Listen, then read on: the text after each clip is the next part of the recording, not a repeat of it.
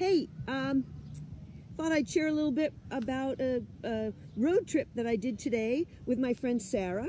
Sarah and I are friends. We met at a dog training uh, seminar, a course, and we realized we lived in the same town, which is pretty good. Um, but also, what's really exciting is that Sarah has a specialty in enrichment for animals. And Sarah, why don't you tell people about what your background is? I am. I've worked in zoos uh, for about three years. I worked in a couple of different zoos, and I have a master's in animal behavior and conservation from Hunter College in Manhattan. Um, and I work as a dog trainer as well. So, um, but yes, when, when I worked in zoos, I became really fascinated with enrichment. Um, the opportunities that zookeepers provide for animals to uh, express natural behaviors, um, whether that's finding food or moving around or playing with objects, um, whatever is natural for the species that's in their care. Um,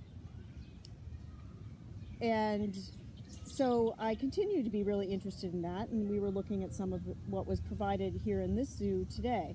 Um, I'm also interested in it for our domestic animals because um, they are kept in our homes or in a barn or wherever we happen to keep them, and um, often could use more ability to express their behavior when natural behaviors, even when we're not there.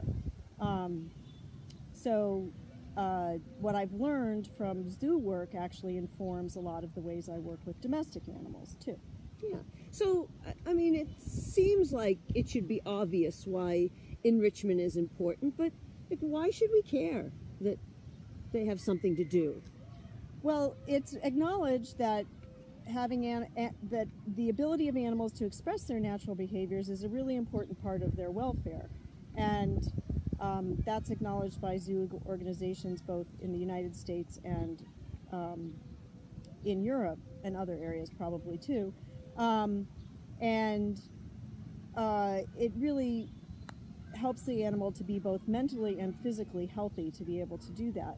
It's also interesting for people because they then get to see what the animal is really all about uh-huh. and what they're able to do um, uh, given the opportunity. Yeah.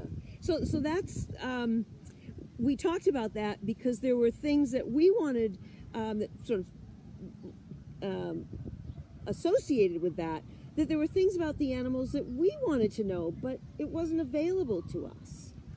Right. Um, yeah, I always want to know um, via information that the zoo provides about the individual animals that I'm looking at. Um, like, where do they come from? What is this particular individual like? Um, do they have a name? Any anything like that. That tells me their story. I want to know their story. Um, I also like to for to see in zoo signage um, recommendations to people about to understand that they're in the animal's home, that the zoo is their home, and people need to behave in a way that would be appropriate. Um, given that situation. When people when people come to our homes, we want them to behave appropriately mm-hmm. for us, and if I'm in the animal's home, I want to behave appropriately for them.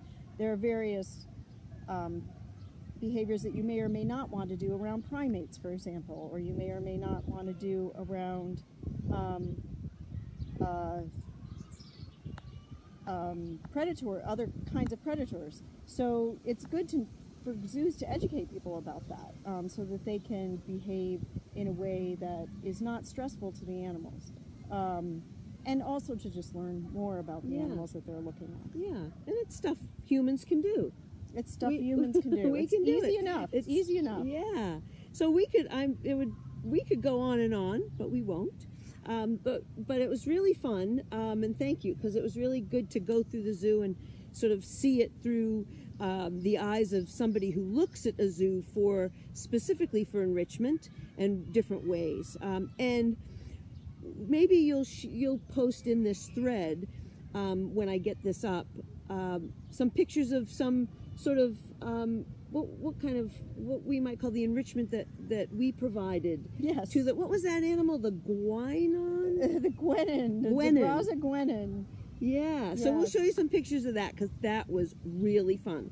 And I will be coming back to this zoo just to see that little family of guenons again because I promised them that I would come back, but I would have better videos for them to watch next time. That was really fun, so we'll show pictures. So thanks for coming to the zoo with me. Thanks for coming with me. All right. Okay.